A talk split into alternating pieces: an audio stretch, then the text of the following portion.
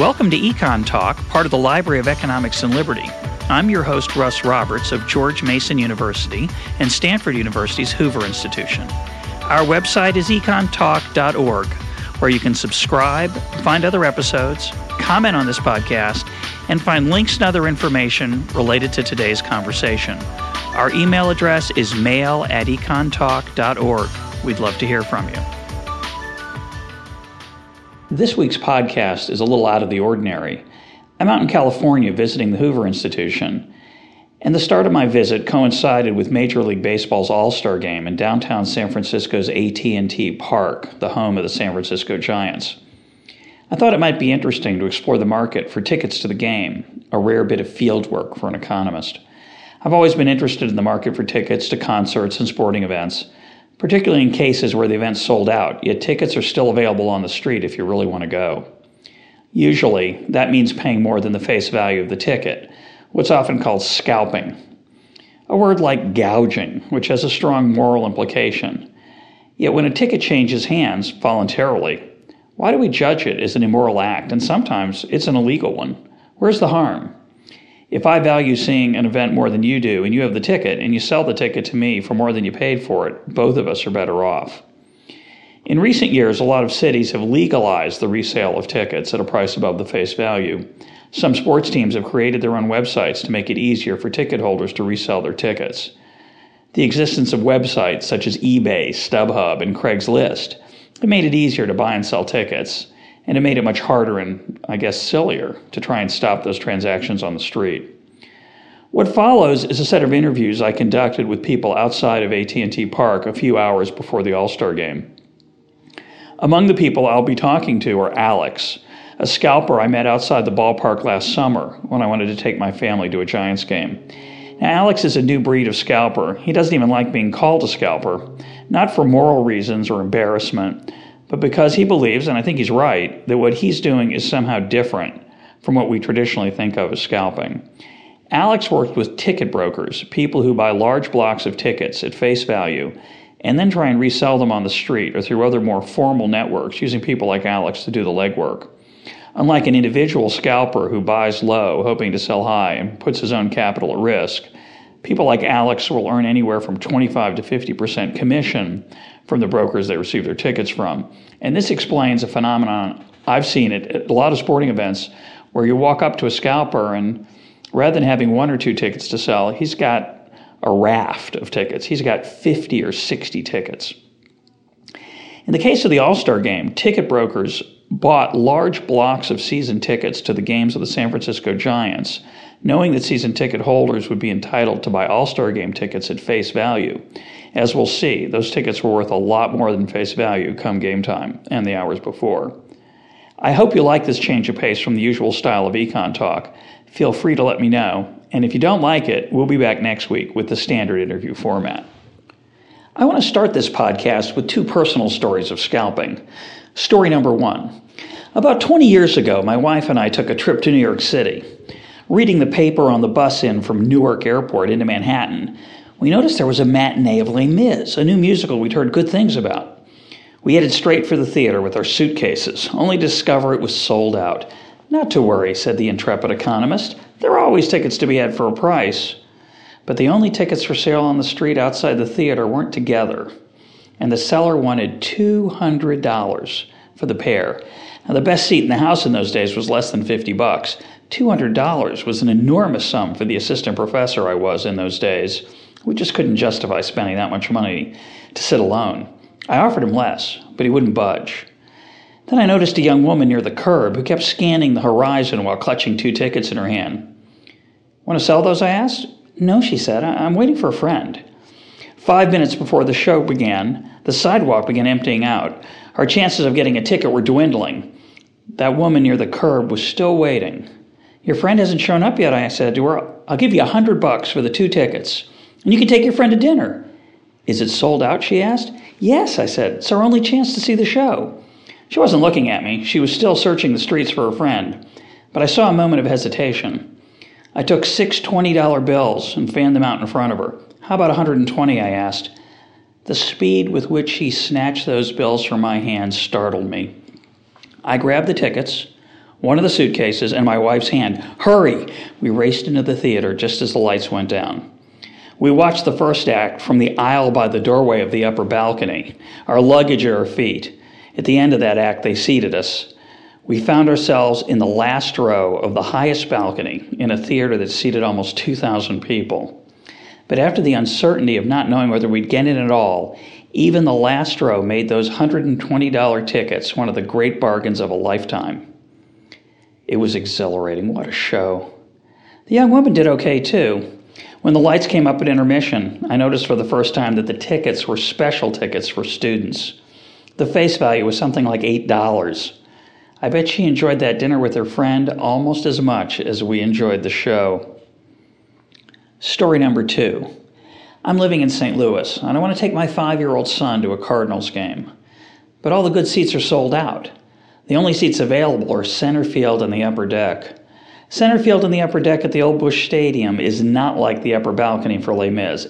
It's more like watching the game on TV, a small TV. So I'm going to try and get scalped. It's illegal, but they're usually people wanting to make a few bucks on tickets they can't use. I'm holding my son's hand, he's clutching his baseball glove, and I'm holding up two fingers the universal sign for victory, peace, and in a tower, scalping is illegal, holding up two fingers is the discreet way to say, I need two tickets. A man comes over to my son and me. You need two tickets? Yes, I reply. What do you want for them? I ask. Here, he says, ignoring my question and handing me two tickets. Enjoy. We did. We enjoyed the game, and our benefactor got the pleasure of seeing the face of a five year old light up with anticipation. Now back to the present and the 2007 All-Star Game at AT&T Park in San Francisco. Okay, we're sitting about uh, three blocks from AT&T Park on All-Star Game Tuesday. I'm sitting here with Alex, who's a retailer. He's not a ticket scalper. He will tell you there's a difference between scalping and retailing. And I want to ask him a few questions about his business and, in particular, about the All Star game and the pricing of tickets. Uh, you're not a scalper, Alex?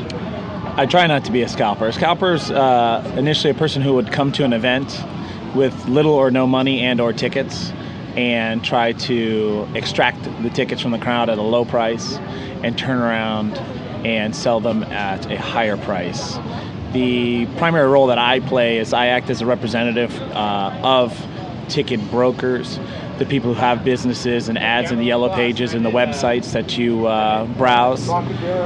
And when they have the event that's at 7 p.m. and it's 5 o'clock and their office is 500 miles away in a different city, what do they do with the last 12 tickets that they have out of the batch of 100 that they had purchased initially, for instance?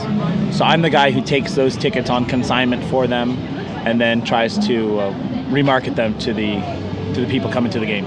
So that first guy's an amateur and you're a professional. I would say that I, I deal in quantity. Um, I also uh, do it to the point where I have have the ability to develop clientele. Um, one of the fears that I personally have when you buy tickets directly from some person walking up the street, you have to make a character judgment of them. Um, is that ticket valid? be it counterfeit or whatever, has the ticket been used already?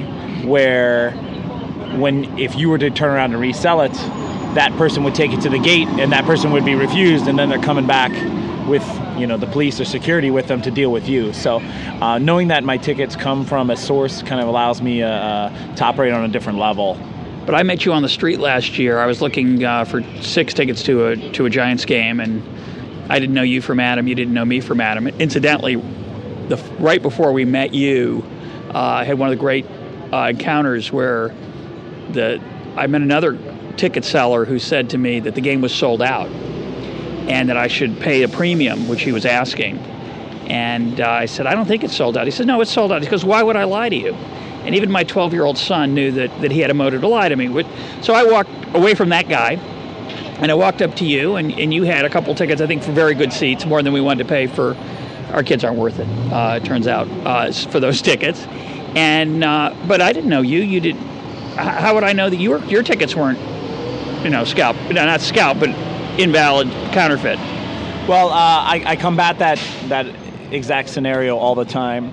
Um, the first one I would say is presentation.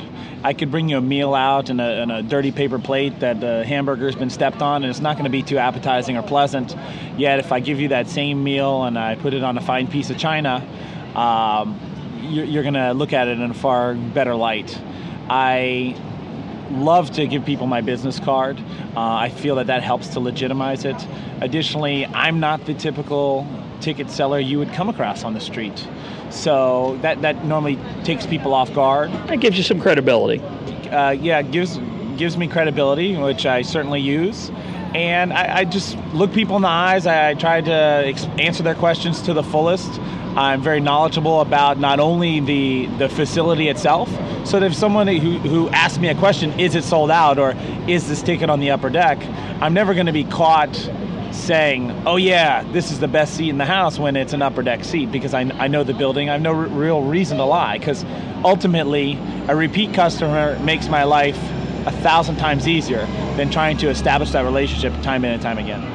So let's talk about this game and, and the, the, the market for tickets for a high demand event like this. Now, basically, do you know how many seats there are in uh, AT&T Park roughly?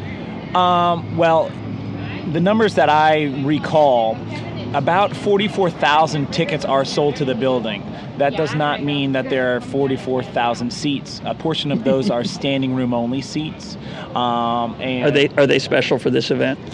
Um, typically, they'll only begin selling standing room only seats on either sold out events, like when the uh, Yankees were here about a month ago, or the Dodger weekend or opening day. But for like a Tuesday night game against the Diamondbacks, they would not uh, sell standing room only tickets.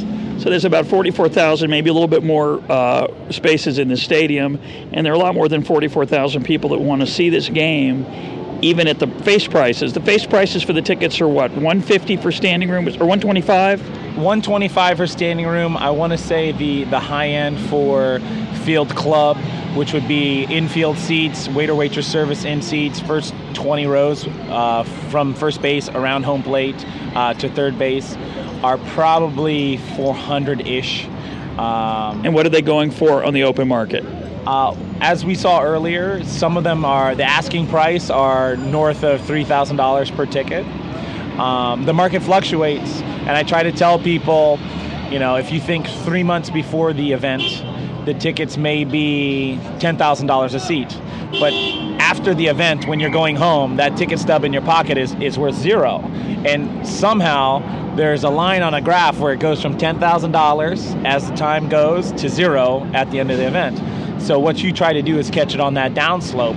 And the uh, uh, majority of events, you'll be able to get tickets um, as the price falls. Case in point, you can even take a look at the uh, the history of what's been selling for the All Star Game, and the ticket prices today for standing room only are far cheaper than the ticket prices were a month ago.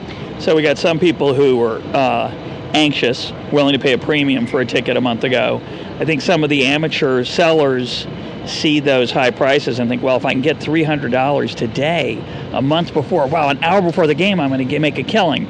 But it does not work that way, does it? It doesn't necessarily work that way. There are times, um, there was a Super Bowl, I want to say the one in Detroit, where a, a get in seat, the market, the, the 24 to 48 hours before the event, the market shot up. So th- there are situations where it can go either way. What I'm uh, very confident in saying is the majority of the time, probably close to 90% of the time, across all events, concerts, sports, theater, you name it, the ticket prices typically dip um, the closer you get to the event. Now, this game, the first pitch is at 542 uh, Pacific Standard Time, Pacific Daylight Time, I guess. And uh, will there be tickets available at 5:43, or will the market clear at before the game starts? Uh, based on my observations, I would say that at about an hour past the start of the game, printed on the ticket says 5 p.m. start. Yes, first pitch is at 5:42 for television, but at, at about six o'clock. Um, that's when you would have to start dealing with customers who are going to start to say, "Well, the, the event's already started." when it's two minutes after the start of the event or three minutes after the start of the event, it's really it's starting now. Um, there's really not a perception that I've missed a whole lot. Um, with a baseball game, I always tell people the inning that matters is the ninth inning. That's when they decide who wins and loses. So yes, it may be the sixth inning, but the game's not over. Go in and enjoy so, the game. So you've been out on the street with a ticket that did not, that you did not sell, or that you perhaps priced incorrectly, uh, trying to get rid of it. There's there's been instances where I've been uh, here very very late, uh, but I, what I try to do I, I, look at the people who supply me the tickets. These big, large ticket brokers that invest millions of dollars and have very strong relationships with the different organizations that they get tickets from, they've had those tickets in their hand for months and months and months. And if you think about a, a Tuesday night Rockies game in April when school hasn't let out and it's a, a cold, foggy night in San Francisco, if they can't sell those tickets in three months, what's their expectation of me being able to sell them in two hours? Because I r- truly only have those tickets in my hand for two hours prior to the event. But along with these brokers that you deal with, you will occasionally, I assume, uh, work work the street. You'll get tickets from somebody. Uh, you told me earlier today you had an encounter with somebody. Correct. I mean, there's certain events that it's like, you know, there are less tickets than human beings that want to attend it. Things like opening day, or like when the Yankees were here. Uh, occasionally, also, I will take a look at what's what's on the market inventory wise, and I can see, hey, the Friday night, there's tons of tickets on the market, but for some reason, that Saturday game, be it the it's a bobblehead giveaway or some other fireworks night. Um, some other reason that the market is good for a particular event, based on my experience, I will try to forecast. And if, if it makes sense to buy tickets, I'll try to buy them as cheaply as I possibly can and then just turn them around, make as big a profit as you can. Now, what um, what events have you worked at besides something like this All Star Game that are that are interesting? Um, the or let me ask a different question. Let me ask it a different way. What's the most you've ever sold a ticket for uh, that you can tell me about? Well, that that's actually kind of a trick question because if I told you I sold a ticket that had a face value for fifty dollars for a thousand that that's pretty extreme. That's pretty good. But if I told you I sold a four thousand dollar ticket for eight thousand dollars, that's it's not quite as exciting. Maybe I don't know. They're yeah. both interesting. Have you sold a fifty dollar ticket for a thousand? I've come pretty close. What was that for? Do you remember? Uh, typically, the events where um, you can make that that incredible profit on are smaller events in small clubs where the key to, to success there is being able to get your hands on the tickets be it through having signed up for the appropriate email list through different radio stations or different venues and paying attention to that thing, which means sitting in front of the computer and checking your email at 7 in the morning because something may be going on sale at 8 a.m. So it's, it's really an issue of timing. That particular show was a show of um, Kevin Spacey in conjunction with the movie um, of Bobby Darin that came out about two years ago. Oh yeah, Beyond uh, Beyond the Beyond Sea. the Sea, correct and it was one of those $30 tickets that of course it's a it's a movie star doing something that you know you never think to see Kevin Spacey singing it for you live so there was a lot of demand um, where, where, where was that event uh, at a club in San Francisco called the Bimbos 365 Club I'm actually a big fan of Beyond the Sea the song it's Bobby Darin's song or he sang it and uh, when that movie came out I always thought this Kevin Spacey singing. This is going to be awful, but that arrangement and his version of it is quite spectacular. Actually, I wouldn't have paid a thousand dollars, but I would have liked to have seen that. I had every intention when I bought the tickets to actually go see it because it would be a cool thing to see. But at a certain point in time, the market just kept going up, ratcheting up, and, and just like when the World Series, the Giants were in the World Series, it came to a point where it's like, is it really worth it to sit in that seat for the event when I can put a sizable sum of money in my pocket.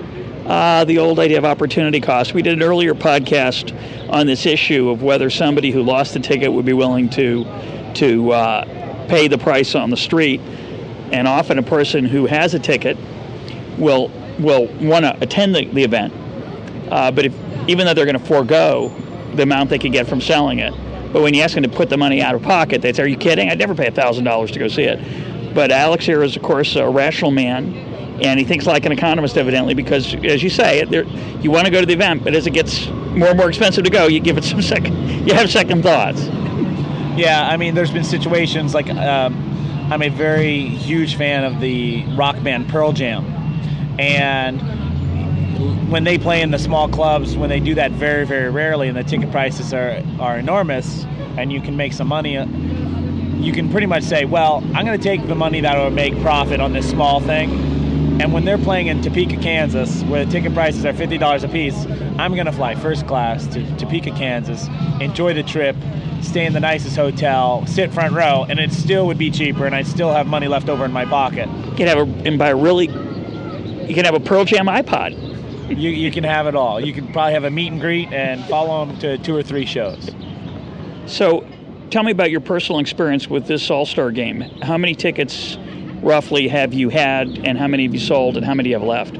Well, I'm not a season ticket holder for the San Francisco Giants for 2007, and they sold tickets to season ticket holders, and that was pretty much the only way to get your hands on them. Um, short of being involved as a relative of a player or having some connection through Major League Baseball, really the tickets only went in season ticket holders' hands. Um, they did have a lottery for the opportunity to purchase a very small number of the standing room only seats or strips, which is a ticket for all the four different events that were happening here in San Francisco this weekend.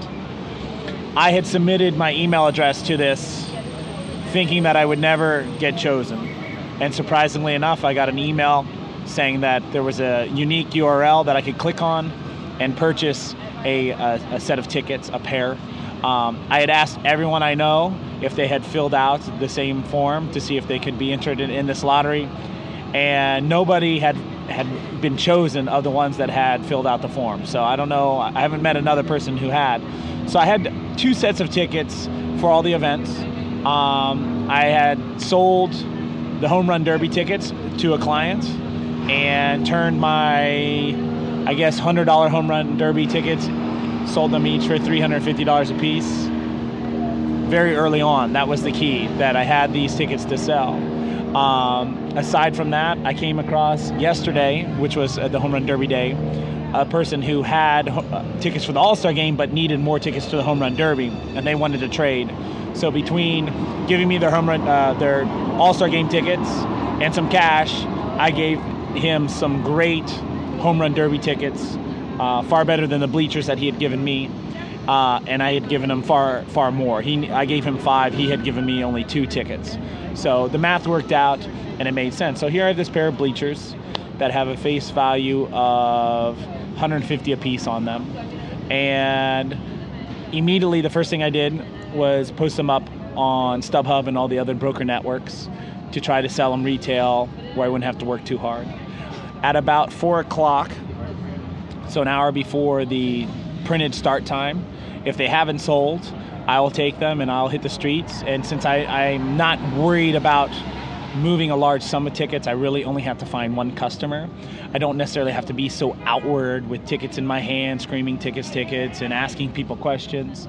Um, that type of behavior may work for a regular season game, but for an all star event or high profile event with the number of uh, security and police officers here, you can't be out in the open doing that. You have to kind of use discretion and go around the corner to conduct your transaction. Well, earlier today, I walked up to a policeman. I asked him if you were allowed to scalp tickets here in San Francisco, and he said uh, no, but you can.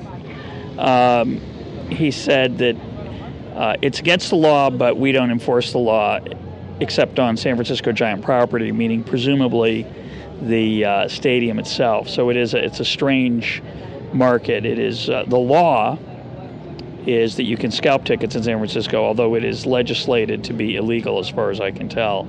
A distinction between law and legislation we talked about in an earlier podcast with Don Boudreaux. Um, now, economists have always been big fans. Many, we're about the only group that thinks that that what people identify as scalping is really okay because it puts the tickets in the hands of the people who value it the most. And we kind of like economists tend to be fond of that kind of thing. I'm curious that the, the world of reselling of tickets has changed dramatically in the last few years.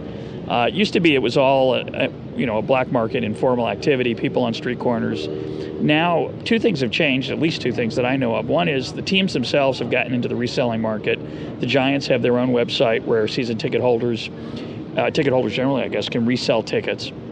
And of course, StubHub and eBay have changed things. I'm curious if you've noticed that on the street. Have you experienced, how did that change your life and your activities? A little, a lot, not at all? Well, uh, the customer is certainly more uh, informed. Uh, if I were to think back to when I first started, before things like Craigslist and eBay and, and StubHub, I mean, it, it was a free for all, and, and, that's when people did not have the faith that they could go and attend an event. You know, they planned ahead. It was just a different time. Um, it doesn't really affect me too much. I like uh, informed customer. I don't need to take advantage of someone because I'd rather make them happy so that they contact me the next time they need something and, and move forward. And if but, uh, but surely before StubHub, there was a lot more what we'd call in economics noise around the distribution of ticket prices. So the the the, the number of transactions that would take place, say, of a ticket that was worth hundred dollars, you know, would be much wider. There'd be a much bigger range because people weren't weren't informed. Presumably the increase in information has narrowed the transaction prices that actually take place on the street. Yeah, the, the price certainly has been uh, firmed up because the selection offered to a prospective uh, attendee of the event can see like there's 20 guys and they all have the same thing, be it a bleacher seat or a standing room only seat, and their all their prices are pretty uh, narrowly uh, ranged there. Okay, I'm across from the stadium. It's a little loud here, and I'm talking to a gentleman who's selling a very unusual item. It's um, these are plastic sleeves for holding your ticket. It's kind of a souvenir thing, and you get a little ticket uh, lanyards. Ticket, ticket lanyards. And lanyards. How much are they? Uh, we're selling for ten dollars. Ten dollars. Uh, I heard you can get them for five around the corner. Is that true? Um, I'm not too sure about that. Okay. Well, we hope that's not true. Yeah. Uh, who would buy such a thing? someone that wants to put a their ticket in a, in a holder. What if you What if you don't? But what if you don't have a ticket? It's kind of an interesting souvenir. You can like put your passport in there, your driver's license. You yeah, think? I've seen a, I've seen a lot of people carrying different objects in them. Um, one one guy had different things. I don't know what it was, but it seemed to be papers. How many do you have there? Um, there's about 30 around my neck. 25. And what are you going to do if they don't sell? You're going to lower the price. You're going to keep them at ten bucks. Most likely, this is the first option. I don't know. It depends. What do you think I'll be able to get them for if I come back in an hour? I'll give it to you for 750 just Okay. You know. If you have some left. Where'd you get them? Huh? Where'd you get them? Um, uh, my uncle actually had these ordered, so he Cool. ordered them from the game. Well, good luck. Yeah. So okay, you're, you're, you're here for the game, but you don't have a ticket. Right. So what are you going to do? There's a free spot back behind there by McCovey Cove. So I'm going to go uh, over there. I have some friends over there that like to catch baseballs. They, they're here for every Giants game. I mean, I know people that have caught Bonds' big home runs, the ones that broke Willie Mays and all. So you're going to stand outside. When you say a free spot, you mean you're going to stand outside the stadium? Well, the free spot means you can go in for three innings. But for this event, you have to wait in a line, and the, the line was shorter earlier, but now it's going to be huge. They also check for, they check uh, metal detectors over there, so you either wait in that line or you can go over the bridge to the left and you can see the big screen. That's why I have my binoculars. Oh, that's cool. Are you? Do you live here in the city? Yeah. How, how many games a year do you go to? Uh, well, when they were at the stick and the games were cheaper, I mean, some years I made 25 games, 30 games. But of course, tickets were a lot less expensive than they are in this place. So are you going? Is there a chance you'll buy a ticket today? Not for 250 bucks, How much would you pay? maybe a hundred. Well, But you'd have to wait till the fifth inning to probably get one for that cheap. And I don't think you're going to do it today because there's just not a lot of tickets floating around like yesterday. uh, yesterday was the home run derby. Yeah, yesterday was uh, the best deal I saw yesterday was a season ticket holder had a hundred fifty dollar seat in a box seat for fifty bucks. He was selling it. I got it very early yesterday, and this was the deal of the day. But he couldn't even get anybody to grab that then. I'm sure he did later. For the home run derby or for the? Yes. box seat, fifty bucks. well, and it was a legitimate ticket because he he did have the kind of ticket you get when you're a uh, season ticket holder. Well, thank you, sir. Sure. Okay, I'm talking with Alex again. We're outside the uh, StubHub. What do we call this? Uh, Last minute tickets. last minute tickets. An interesting thing.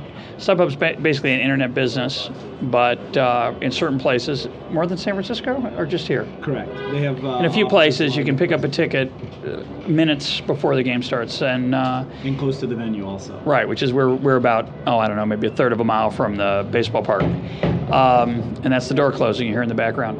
Uh, I'm asking Alex a, a a really interesting economics question, which is a lot of venues will uh, price their tickets such that it's worthwhile for brokers to come in and um, buy up a bunch and sell them at a make a lot of money. The question is, why doesn't the venue, the artist, whoever it is, make that money? Why do they let ticket brokers make that money? And uh, Alex, you have some personal experience. You know something about this? Yeah, you can take a look at a, a, venue that let's say has a thousand seats, and the very front row, the best seat in the house, is the exact same price as the very worst seat up in the balcony. Um, it comes down to pricing the venue efficiently. So does that mean that all the orchestra seats are fifty dollars and all the balcony seats are twenty dollars, or is it uh, calculated down to the point where we can say the front row is five hundred, the second row is four ninety, the third row is four eighty, et cetera, et cetera. So truly, there's a price for every single budget out there. Um, when I asked that question to people in the business, the standard response I received from them is music's for the people, and it everyone should be able to to go in and pay the same price. You know, we're all going to the that's, show. That's beautiful, except in most things, be it sports, be it a Barbra Streisand concert, be it the Beatles, music is for the people, but the people who are making the music tend to like to make money, and they're giving it away, not to the people often, but to the brokers. So, what's that about? Well, it just has to go with how it was to how it is today. You're right today for an on sale, let's say Dave Matthews at Shoreline Amphitheater, not only does the venue sell season tickets that reserve that seat for every single event in that building the entire year, uh, but then a block of tickets are held for the promoters' purposes. There's a block of tickets that are held for the fan club. There's a block of tickets that are sold to the general public. There's a block of tickets that are held to be sold through what's the, the latest thing that you see is the uh, the auctions that take place directly from Ticketmaster in an effort to try to squeeze out the broker business. Um, so they they're trying. I mean, it is shifting away from the people. But when asked as to why it is how it is with this in, inefficient pricing, where one one ticket price is for the entire building, and why it's been that way for years and years and years the answers that I received were it was done because the music was for everybody. You know, there shouldn't be different classes of people that only the rich people get to sit up front. But of course, what happens is is that the broker gets the tickets, prices the tickets up front at a much higher price, so that uh, the people who have the money or the desire to pay the more larger amount do get those seats. The puzzle is why the venue is willing to sacrifice that money. Now, one answer that economists give is that I heard this from Earl Thompson at UCLA. Is you, the, the worst situation would be a half-filled theater where the seats in the back are filled, but the ha- the seats in the front are empty.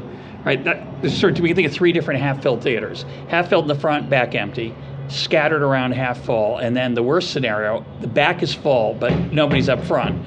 So one argument is is that you, you, you underprice the best seats for two reasons. One, you don't have to then monitor people sneaking down, which is one of the problems you have if you have only the back filled. Mm-hmm. But the other reason is, is that the artist doesn't want the back filled, he wants the front filled. Right. And if the back is filled and the front's filled, the artist gives a lousy concert, it hurts record sales, word of mouth goes around.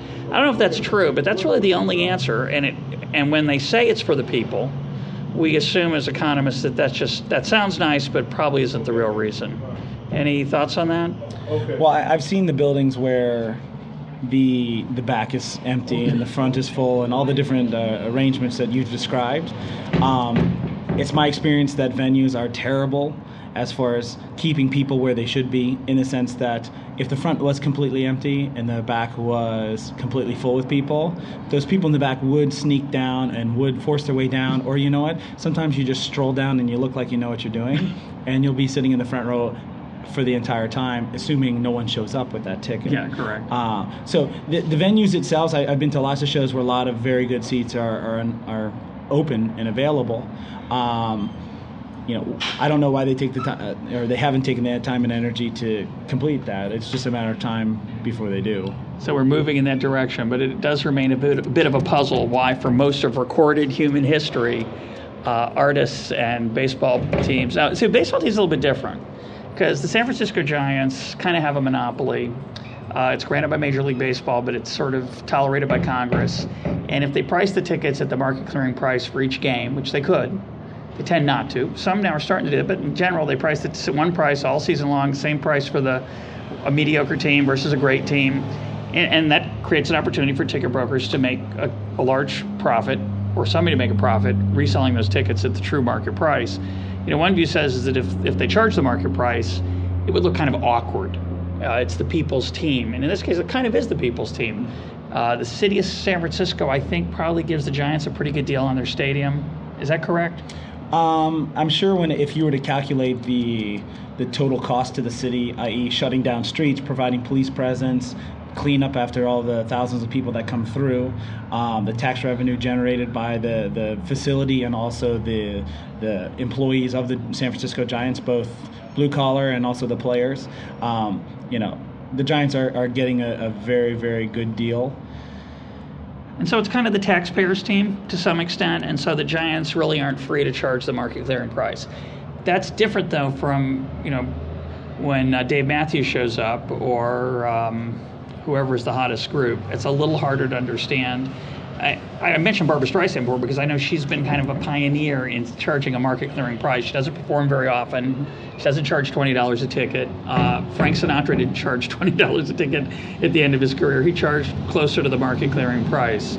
So. Um, but there, there's also something to be said for, for instance, the Giants have to worry about selling 84 events, meaning the 81 regular season home games along with the three preseason games every year. So, do they want to to sell uh, at the window uh, upper level seat for eighteen dollars or twenty two dollars or whatever it may be? every single game and have an employee there dealing with that every single game 84 times a year versus they can sell a season ticket that same exact seat $10 84 games, $840, you get your season ticket. Yeah, and, and there's a surety, a certainty of getting the money, which is always a, a, good thing in business. If you make the mistake in the wrong direction, not only do you give up money, you do have this performance issue. The, the quality of the team may suffer because there aren't as many people in the stands, and there's there's all kinds of other effects. So. Can I ask you a question about Does for a podcast? Is it illegal to sell tickets here in San Francisco for more than the face value? I believe it is, yes, but that's. It is. Did you say but? That's not the area that I generally work in. So to get a good answer, you want to go to the main gate. The officers there are actually working that detail right now. They'll be able to give you specifics. What's your impression? Impression of what? Of whether you, it's illegal. Oh, I'm fairly certain it's illegal. I just don't know the exact semantics and specifics, okay. distances from the stadium and such. Is it is it is it legal to sell tickets here in San Francisco for more than their face value? Do you know? It's illegal. Is it illegal? I really can't comment on all that. No. No. Well, they say it's illegal, but they can't comment on it. Interesting. Excuse me, sir. Someone said you would know the answer to this. Is it legal to sell tickets for more than their face value here in the city of San Francisco? Oh, people do it every day. Is it legal? That I don't know. Why did those San Mateo officers think, county officers think you would know? I would have no idea, other than we all work together. what do you, What do you do for a living? I work here at Caltrain. okay. Uh, do you know anything about the legality, or is it just? Uh... Know nothing about it whatsoever. Okay. Appreciate it. Okay, you're welcome. Maybe this gentleman will tell me. Uni now, that's a different story. Excuse me, is it legal to sell tickets for more than their face value here in the city of San Francisco? I don't know. Don't know. Hmm. Okay, thanks. What? Uh huh. Okay. Those last few interviews were an attempt to get a police officer on tape saying it was illegal to scalp, but legal what I'd been told earlier in the day by police officers, but not on tape. I love that guy who goes out on a limb and says he can't comment on it. What a media age we live in. All in all, a pretty interesting day. The free spot that guy was talking about is out in the space under the stadium in right field. You can actually stand behind a chain link fence at the field level and watch the game for three innings through the fence. Then they let the next people in line stand there for three innings.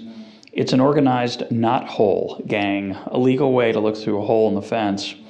And it's a way for the Giants to feel better about charging close to the market price during the regular season, but still give kids and low income fans a way to catch some baseball. And it's an awfully good deal during the All Star game.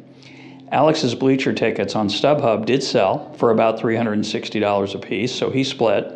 And with about an hour to go before the game, I gave up on my fantasy of someone offering me six tickets so my wife and four kids could meet me at the game. I saw a lot of people holding up pieces of cardboard saying, I need a ticket. I headed home and watched the game on TV with my family.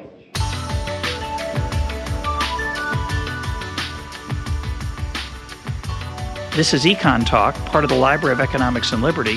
For more Econ Talk, go to econtalk.org, where you can also comment on today's podcast and find links and readings related to today's conversation. The sound engineer for Econ Talk is Rich Goyette. I'm your host, Russ Roberts. Thanks for listening. Talk to you on Monday.